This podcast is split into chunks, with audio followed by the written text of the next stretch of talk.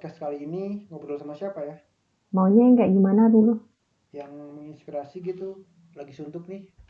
Hmm, aku ada sih temen SD. Dulu dia mondok. Terus dia sekarang jadi MUA gede gitu di Malang. Wah, keren tuh. Boleh ngobrol nggak? Ntar ya aku telepon dulu Rul.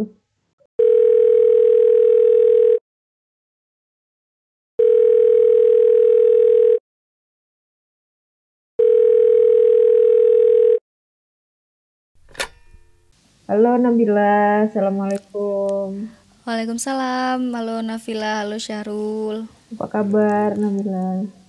Alhamdulillah baik, baik alhamdulillah. Kalian gimana teman-teman? Alhamdulillah, Alhamdulillah walaupun baik juga ya, ya. kuliah di rumah ya Rul. Iya. Kamu juga kuliah di rumah kan ya Bel ya? Iya, tugasnya malah banyak banget ya. Iya malah lebih banyak malah ya. Benar-benar. Tapi gimana ini bisnis make kamu kalau lagi pandemi seperti ini? Awal-awal COVID tuh ya, kan Maret ya, baru rame. Hmm. Itu banyak banget klien yang reschedule gitu, Phil. Ada yang reschedule, ada yang nge-cancel, tapi banyaknya reschedule. Tapi reschedule-nya sendiri mereka nggak tahu gitu bakal jadi masih- diadain kapan. Iya. Masih nggak ada tanggal gitu. Uh-uh, tapi setelah lebaran ini itu mulai pada banyak yang berani gitu. Awalnya kan bener-bener nggak ada yang berani mengadakan akad Mm-mm. sama resepsi, tapi setelah lebaran itu udah mulai banyak yang booking akad, booking akad kayak gitu. Resepsi emang belum boleh kayaknya, jadi masih akad aja gitu. Oh. Mm-mm. Oh iya, ini kan profesi yang eh, jasa yang tindak kontak fisik ya sama orang. Selama Iya. COVID ini kemarin sampai new normal ini gimana sih eh, kendalanya atau pelaksanaannya? Eh, kalau dari Nabila Zen Makeup sendiri nih, aku sama tim aku kalau selama pandemi ini ketika kita ada job, kita berusaha gimana caranya tuh menciptakan rasa aman juga gitu loh ke dari klien gitu. Jadi kliennya ngerasa aman aja gitu. Jadi sebelum makeup aku mastiin ini udah bersih ya kak ya beauty blendernya. Aku juga pakai apa tuh teman-teman handscoon Heeh. pakai masker, pakai face shield gitu. Jadi biar sama-sama enak gitu. Aku pun juga kerasa aman, kliennya juga kerasa aman gitu. Bagus, bagus. Profesional banget ya berarti.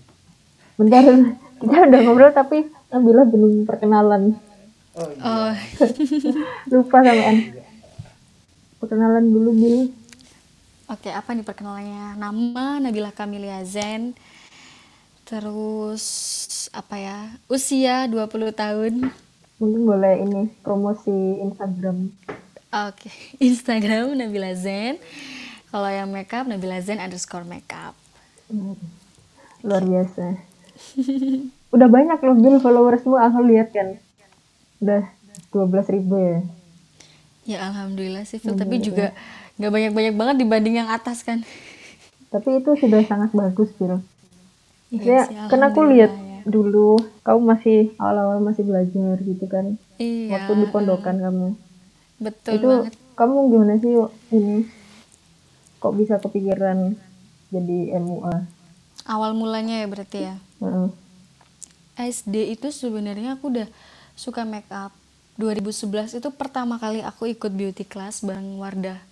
Jadi waktu itu diadain sama Wardah dan itu pada saat kita SD peminat makeup nggak sebanyak sekarang ya. Waktu itu beauty class masih diadain di rumah salah satu agennya kayaknya. Nah itu aku udah mulai suka tuh, udah, udah mulai suka makeup, udah tertarik gitu. Kebetulan pertama kali ikut beauty class SD itu setelah pembelajaran selesai diumumin nih kan selalu ada gitu ya diumumin best makeup. Nah alhamdulillah waktu itu padahal teman-teman aku ini tante-tante ibu-ibu gitu dan alhamdulillah waktu itu dapet best makeup gitu. Karena dapet reward kan jadi kayak ih bisa kali ya bisa kali ya gitu. Jadi lebih semangat gitu loh. Iya. Heeh, itu SD itu. Terus SD itu juga aku udah seri, udah coba-coba pakai eyeliner pakai pelembab itu udah pons udah kayak gitu. Emang aneh ya?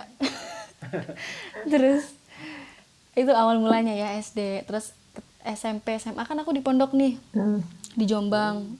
Jadi kan aslinya Malang mondoknya di Jombang. Justru aku kira ya aku nggak akan bisa berkembang gitu dengan hal yang aku suka di makeup ini. Tapi justru di pondok itu banyak banget acara. Ada namanya acara tuh muhadoro kayak apa ya pentas seni gitu. Mm. nah di situ tuh pasti apa ya yang suka-suka makeup nih yang jago-jago makeup dibutuhin kayak gitu.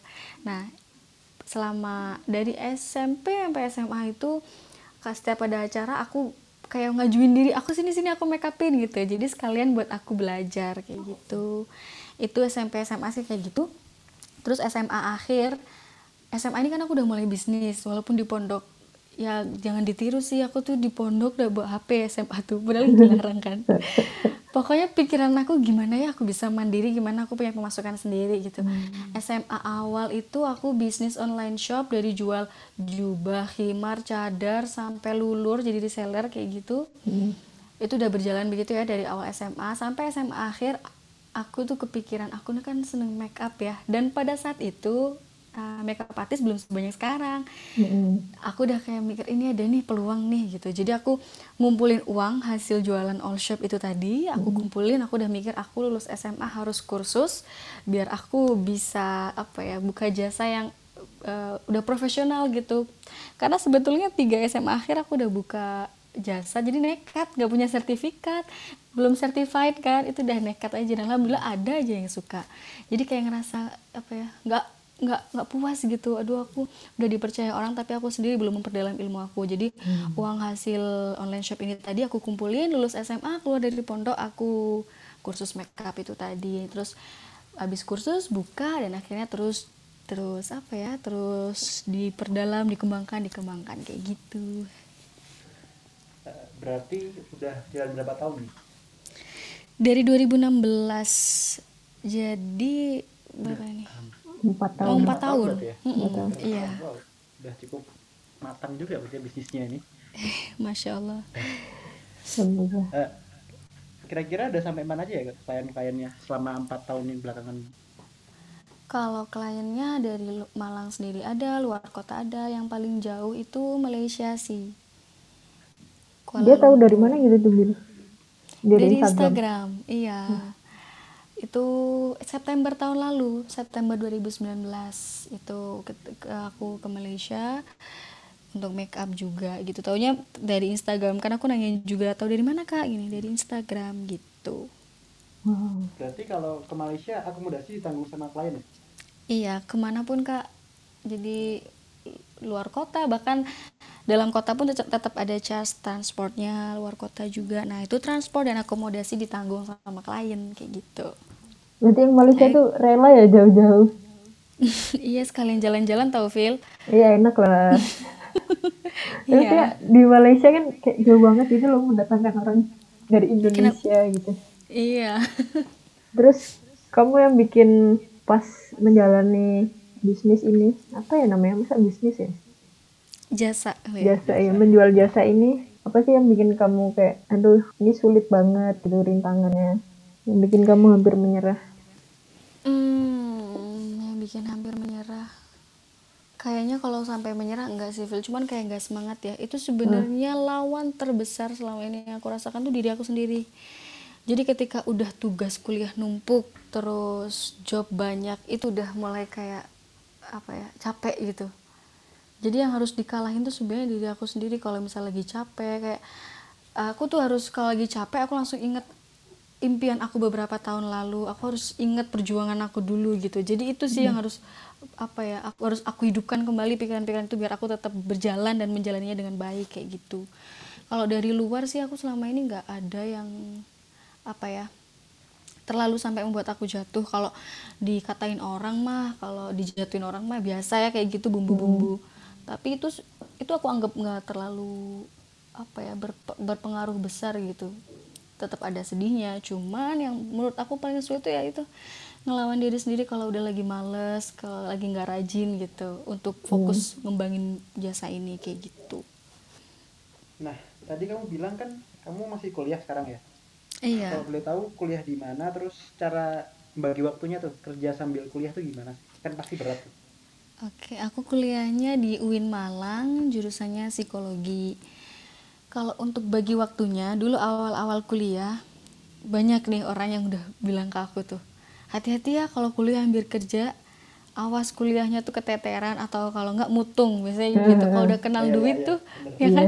Kalau udah kenal duit tuh biasanya berhenti tengah-tengah gitu.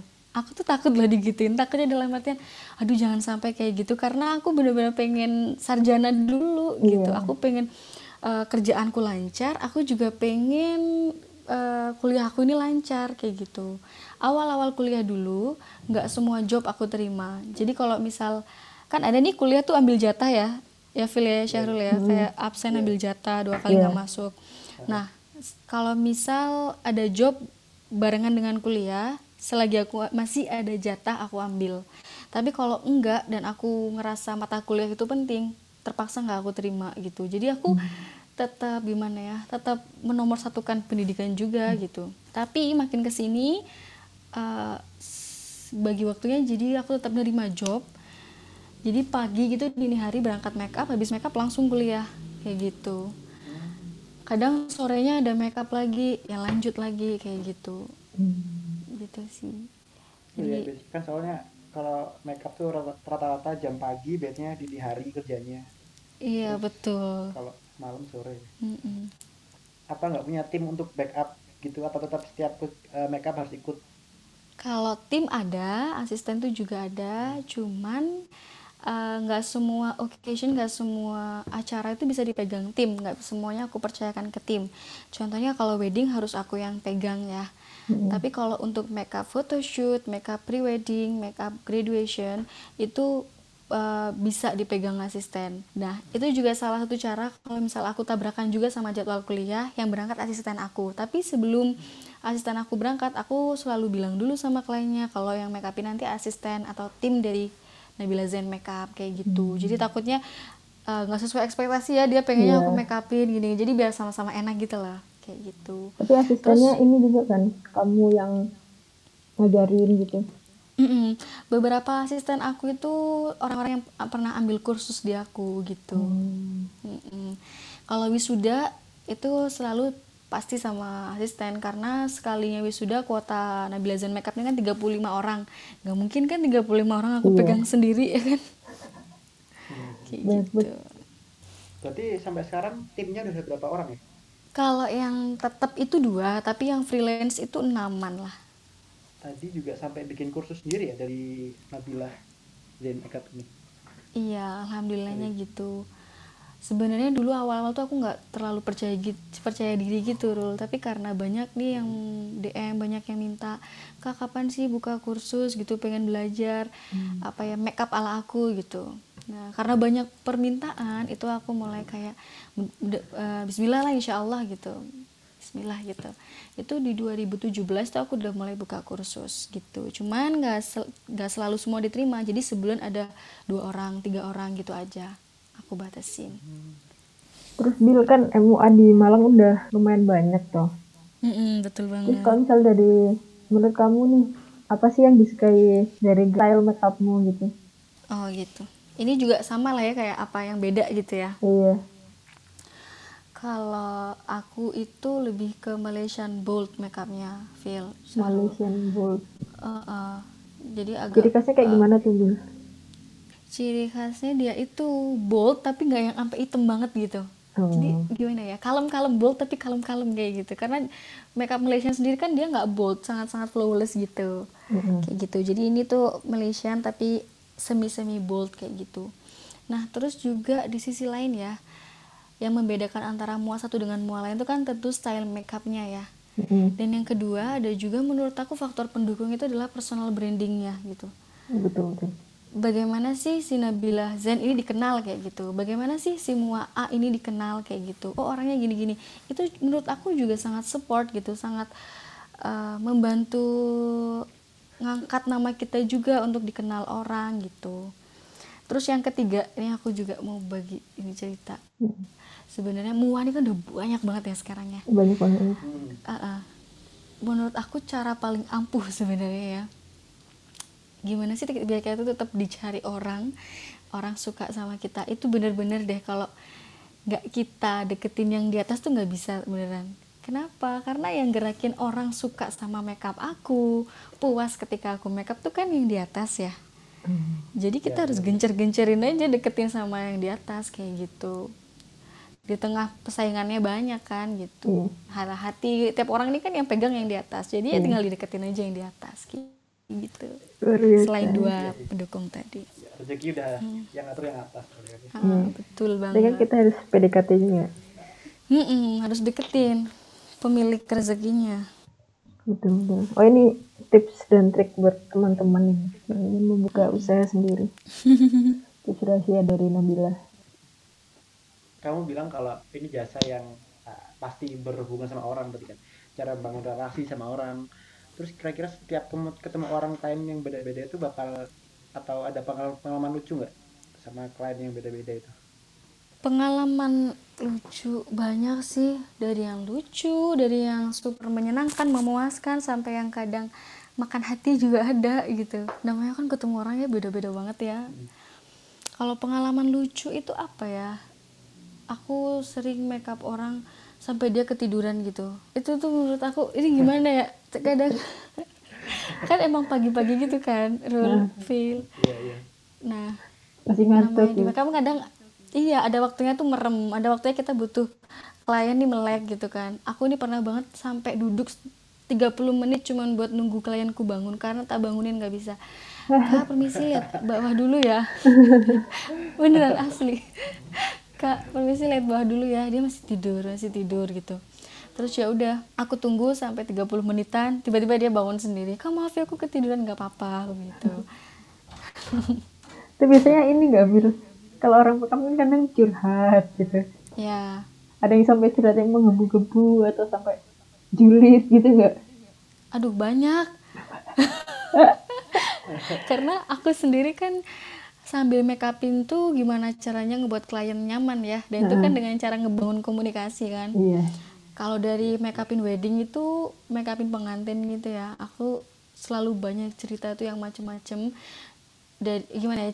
Cerita kisah cintanya sampai dia ada di hari ini gitu. Diceritain macem-macem. Itu udah banyak banget cerita-cerita pengantin kayak gitu yang ngajakin julid juga ada kadang tiba-tiba lagi make up kak aku lo pernah di make upin sama mua ini gitu. Tapi make upnya gini gini gini gitu. Oh iya? Aku cuman gitu doang. Kayak gitu lah macam-macam sampai ada satu cerita yang sampai sekarang tuh buat aku ngena banget. Pada saat itu aku mau make up pengantin di hotel Atria. Hmm. aku datang jam 8 oh maaf jam 7 acara tuh jam 10-an tiba-tiba pengantin ceweknya ini ke kamar aku. Kan aku di ada di kamar sendiri gitu kan ke kamarku. Tiba-tiba dia nyamperin gedor-gedor mbak maaf maaf gitu. Kenapa? Aku nggak tahu ini jadi makeup apa enggak loh kenapa? aku gitu. Pengantin laki-lakinya itu ternyata kecelakaan. Padahal itu hamin tiga jam. Eh hamin jam tiga jam. Tiga jam menuju acara gitu. Itu acara resepsi apa akad tuh? akad dan resepsi jadi satu. Jadi setelah akad langsung resepsi. Dan itu pedang pora udah siap teman-teman pedang pora itu udah siap semua. Dekor juga udah siap lah orang tiga jam kan? Iya. mau ti- mau tiga jam sebelum acara kayak gitu. Terus habis itu dan pengantin prianya ini kecelakaannya tadi pagi habis subuh. Lagi cari sarapan buat keluarga pengantinnya cewek keluarga pengantin cewek yang dari Bandung. Kecelakaan naik motor terus dia udah kebingungan gitu aku bilang nggak apa-apa kak tenang tenang aku gitu. Terus bentar ya mbak aku ke rumah sakit dulu gitu. Terus ke rumah sakit pokoknya mondar mandir banget aku juga ikut gugup kan. Hmm. pas udah jam setengah sembilan dia nyamperin mbak kayaknya aku nggak jadi make up kayak dia juga udah nggak selera gitu loh. Kayak udah nggak ngerti kan mau gimana. Iya. kayaknya aku nggak jadi make up karena dia udah nggak ada gitu. Lah terus gimana kak? Terus aku kayak bingung ini gimana acaranya? Gimana dia? gitu kan kayaknya aku tetap jalan ke sana tapi aku gandeng ayahku katanya gitu Dulu sedih banget sumpah. iya itu cerita yang nggak pernah aku lupakan Aku jadi kepikiran. sedih banget sumpah. Aduh. Iya, sedih banget asli. Aku sampai ikut nangis waktu itu karena ngeliat mbaknya nggak tega banget. Tapi mbaknya nangis kayak berderai-derai gitu. eh, pas dia bilang meninggal itu sampai kayak nggak bisa nangis waktu tahu kecelakaan tuh masih nangis-nangis kayak gitu. Kayak udah, speechless banget iya, kayaknya. Udah speechless banget. Iya. Udah gak ngerti mau ngapain. Mm -mm, betul. Aduh kalian jangan ke bawah cerita ya guys, jangan kepikiran. aku kepikiran video itu sedih banget. Aku jadi sedih banget coba sekarang. ya Allah. Oke. Okay. Next slide kita bahas yang lain aja biar nggak sedih sedian.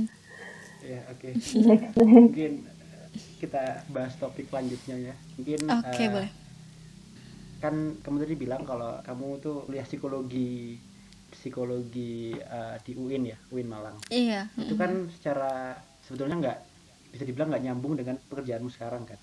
iya mm. Iya. eh, kenapa kamu milih jurusan itu gitu? Kenapa nggak yang fokus di makeup aja? Oh, jadi gini aku tuh kan suka psikolog ilmu-ilmu kayak gitu ilmu psikologi itu dari SMA jadi dari SMA udah pengen oh nanti kuliah harus ambil jurusan psikologi. Karena aku seneng gitu belajar karakter dan kawan-kawan. Nah pas aku mau milih jurusan orang tua aku juga sempat nanya gitu kenapa aku nggak milih tata kecantikan kali ya kalau makeup tuh? Tata rias pokoknya kayak gitulah. Kecantikan tata rias kayak gitu. Kenapa aku nggak milih ini? gitu. Itu aku juga sempat mempertimbangkan dan aku pikir-pikir aku itu kan seneng banget mempelajari ilmu psikologi. Mm. tapi aku juga ibaratnya tuh cinta sama make up lah sedangkan untuk memperdalam make up untuk memperdalam skill aku make up aku bisa banget cari ilmu itu di luar kursus. Ya, bener dan sih. sekarang media juga gampang kan lihat di YouTube. Gampang banget lah sekarang kan dipermudah kita tuh. Tapi ilmu psikologi tuh nggak bisa kalau kita belajar cuman lewat YouTube. Nggak bisa eh, belajar kalau cuman apa ya kalau nggak ada gurunya tuh kayak nggak bisa gitu kan. Kita bisa eh, nggak bisa mempelajari itu.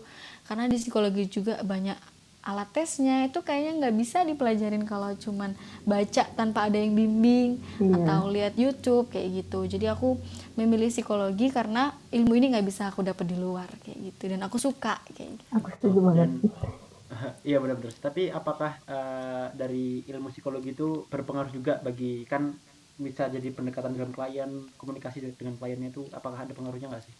Oh, eh, sangat ada pengaruhnya sih, Rul. Karena gimana ya? Ini kan di psikologi tuh kita dituntut untuk memanusiakan manusia, memahami orang lain kayak gitu kan. Ini kalau misal aku nggak menerapkan ilmu, kalau aku di ketemu klien yang nyebelin atau marah-marah gitu kan aku bisa ikut ke bawah suasana kan ikut marah-marah juga gitu ikut bete pokoknya gitu nah tapi kan gimana caranya aku harus tetap profesional di keadaan yang tidak mendukung kayak gitu. Ibaratnya kalau ketemu klien yang menyenangkan kan ya itu gampang lah ya untuk kita tuangkan karya gitu make up dengan bebas gitu. Tapi kalau misal ketemu klien yang kayak gitu kan ya tetap di, tetap dituntut bagus walaupun keadaannya kayak gitu gitu. Nah terus gimana caranya ngebuat dia apa ya nyaman ngomong sama kita kayak gitu. Tapi kamu ada pikiran gak Bil? Maksudnya kan kamu seneng ini belajar psikologi. Tapi kamu nggak ada pikiran sama sekali ya kayak buat kerja di bidang itu gitu. Ada sih. Ada. Ada banget. Aku malah rencana itu mudah-mudahan insya Allah ya tetap ambil S2 psikologi klinis. Mm-mm. karena ini ketemu orang lagi kan aku seneng banget gitu kalau misal apa ya bahas-bahas kayak gitu bahas-bahas orang dengan masalah jiwanya tuh aku seneng banget. Nah itu kan lebih dipelajari kan di psikologi klinis. Ini udah ada rencana mudah-mudahan insya Allah ambil S2 psikologi klinis kayak gitu. Terus kalau S2 ini kan udah bisa dikatakan psikolog ya. Kalau S1 kan belum masih sarjana psikologi gitu. Iya. nah ketika udah S2 ini bisa buka praktek atau praktek di rumah sakit jiwa kayak gitu itu udah bisa. Nah itu aku tetap pengen gitu. Tapi itu Jadi- masih nanti lah ya. Iya tetap diusahakan lah. Tapi urusan rezeki apa kata Allah lah. Yang penting aku mengusahakan apa yang aku suka kayak gitu betul betul Berarti kalau semisal nanti eh ingin melanjutkan profesi sesuai jurusan ini, gimana nasibnya dari Nabila Zain Makeup ini? Apakah dilepas ke orang lain atau berhenti dulu atau gimana? ketika aku memutuskan aku punya impian aja impian neruskan S2 aja udah apa ya mikir Nabila Zain ini apa- akan diapain ya menurut aku pribadi akan tetap aku jalankan tetap akan aku kembangkan aku hanya menambah perhatianku untuk ke S2 jadi nggak mengalihkan perhatian gitu. Jadi yang Nabila Zain makeup aku abaikan aku fokus ke S2 enggak. Tapi aku membagi perhatian aku ke keduanya kayak gitu. Tetap aku usahakan. Aku suka ilmu psikologi aku suka belajar di sini. Aku juga suka makeup. Jadi aku usahain dua-duanya. Mana yang rezekiku itu urusan Allah. Nanti Allah kasih jalannya di mana gitu. Yang penting aku usaha dulu kayak gitu. Tapi pasti ntar bakal di ini kan.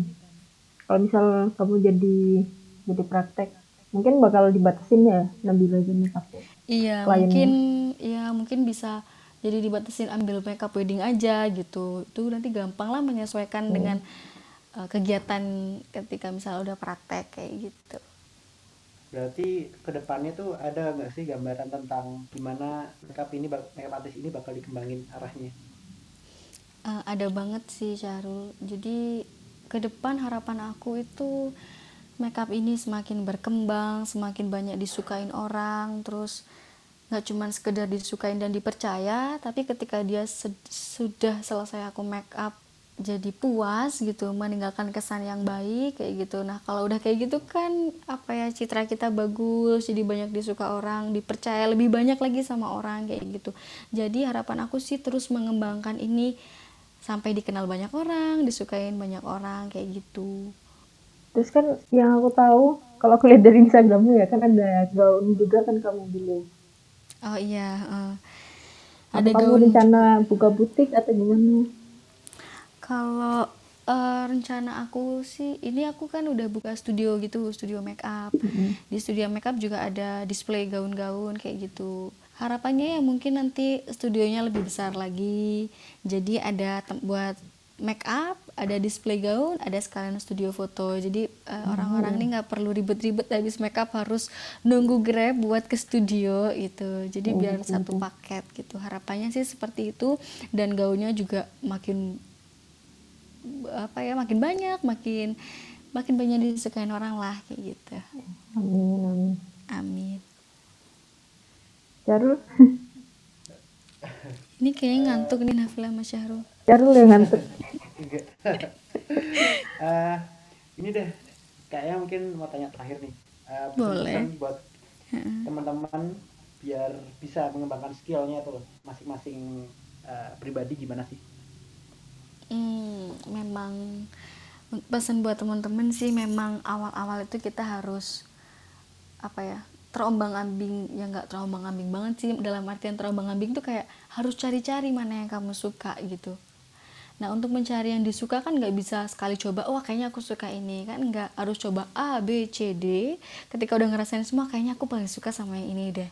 Nah ketika udah nemuin hal yang kamu suka atau kebiasaan atau aktivitas yang kamu suka, itu gampang untuk memperdalamnya karena udah ada rasa cinta di awal.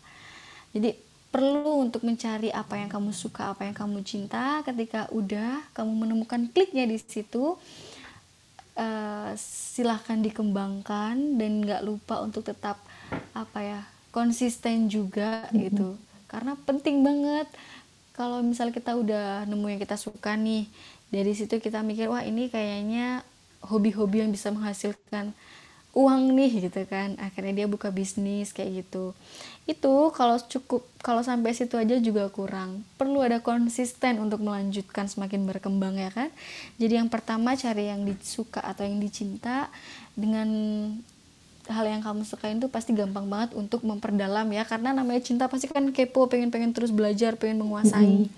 Nah ketika udah memperdalam dan dari situ kamu memanfaatkan untuk membuka bisnis atau membuka jasa jangan lupa untuk tetap konsisten. Konsisten dalam artian udah kerja aja lakuin aja terus. Jangan sampai mundur jangan sampai berhenti gitu. Nggak apa-apa capek nggak apa-apa. Itu wajar banget manusiawi. Istirahat tapi jangan sampai berhenti apalagi mundur ya kan? Terusin aja gitu. Dan yang terpenting kita nggak bisa jalan sejauh itu nggak bisa berkembang sampai sebesar itu. Kalau kita nggak minta diberi kekuatan lewat doa kayak gitu jadi usaha dan doa harus diseimbangkan kayak gitu Bentar, Bun. Tapi kamu pernah nggak sih merasa minder gitu? Ngerasa minder pernah, apalagi di awal-awal dulu. Godaan terbesar tuh kayaknya di awal-awal ketika baru mulai ya. Jadi banyak banget orang, orang-orang terdekat, saudara bahkan itu kayak membanding-bandingkan aku dengan mua yang udah udah gede udah namanya apa tuh namanya udah udah besar lah gitu. Hmm. loh ini lo makeupnya bagus gini-gini. Pokoknya berusaha kayak menurut aku sih menjatuhkan ya. Karena omongan-omongan gitu kan rawan untuk menjatuhkan impian menjatuhkan iya. harapan gitu. Itu awal-awal tuh beratnya tuh di situ. Terus ketika aku make up orang-orang terdekat aku tuh mesti paling paling rajin kalau nanya emang dapat berapa tadi make up ketika aku udah nyampein nominalnya eh dikit ya gitu Nah, aku selalu apa ya bertahan dengan ini berdamai dengan diri sendiri itu perlu karena yang bisa buat bangkit dan bertahan itu kan diri sendiri. Aku mikirnya gini aku dibanding bandingkan dengan mua yang udah namanya besar pada saat itu ya pada awal aku mulai. Hmm. aku mikirnya aku yakin sebelum dia besar pun dia juga pernah merasakan namanya memulai gitu. Jadi sebelum dia pada di titik itu dia pasti pernah ada di titik belum jadi apa-apa gitu nah aku anggaplah ini semua proses. Nggak tiba-tiba lah kita tuh bikin langsung namanya melonjak gitu kan. Semua perlu proses gitu. Nah terus kalau masalah nominal kayak gini tuh kalau misalnya dijatuhin lewat itu ya aku nggak yang terlalu mikir gimana gitu karena se- semua kan bertahap. Masa iya aku mua baru ya mua baru lahir tiba-tiba tarifnya udah langsung jert gitu. Kan nggak harus pelan-pelan dari yang dikit-dikit kita udah banyak dapat klien udah dapat kepercayaan kita bisa memperdalam skill kita ditambah lagi ditambah lagi. Kan emang harus apa ya melangkah pelan-pelan kayak gitu. Jadi pernah banget sih feel kalau ngerasain kayak minder gitu di awal-awal. Tapi alhamdulillahnya bisa dikalahkan rasa minder itu. Yang penting berproses ya. Iya. Dan konsisten. Bener banget. Eh, kalau aku nyimpulin nyimpulin nih jadi tahapannya pertama kita harus coba aja semua yang kita sukain kita mulai aja dulu. Lalu buat yang lebih baik ikuti prosesnya percaya prosesnya eh, lalu kita kembangkan dan terus berusaha dan berdoa. Nggak usah Ya, dengerin betul. omongan orang lain yang penting kita percaya sama diri kita sendiri. Betul kan, banget. Iya betul banget. Percaya sama. diri sendiri dan juga percaya kalau Allah tuh nggak mungkin deh nggak apa ya nggak memberikan hadiah atau memberikan yang kamu mau ketika kamu berusaha dan meminta terus itu nggak mungkin rasanya kalau nggak dikasih gitu betul banget harus betul. percaya itu juga sih. Wah, sangat menginspirasi sekali ya inspiring banget Nabila tapi Hmm, Masya sih Allah. kayak eh, sebetulnya ada satu momen titik kayak aku kan awalnya kalau misalkan kita di titik terendah kadang itu satu cobaan dari Allah buat tetap mengingatnya kan. Iya. akhirnya dengan doa dan usaha alhamdulillah bisa kembali. Mm-mm. gitu. Mungkin gitu sih. Gimana Vila ada tambahan? Dia udah cukup ya. Oke. Sangat membuat emosi nektar nih hari ini ya. Emosi ada cerita super sedih. Tapi jadi kepikiran. sedih, senang, ketawa, inspirasi. Pembicaraan hari ini sangat-sangat menyenangkan. Terima kasih banyak buat Nabila udah nyempetin waktunya. Semoga lain kali, lain waktu kita bisa ngobrol-ngobrol lagi kayak gini. amin aku Semoga- juga makasih banget ya Iya. udah diajak ngobrol-ngobrol kayak gini semoga bisa menginspirasi teman-teman nanti podcast amin Amin. Amin.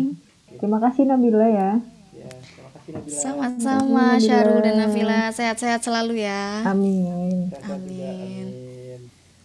ya Nabila Assalamualaikum Waalaikumsalam Oke, buat teman-teman jangan lupa pantau Instagram kami di @podcasthalo O-nya 3 karena setiap sambungan bakal ada recapnya. Sampai jumpa di sambungan berikutnya. Bye.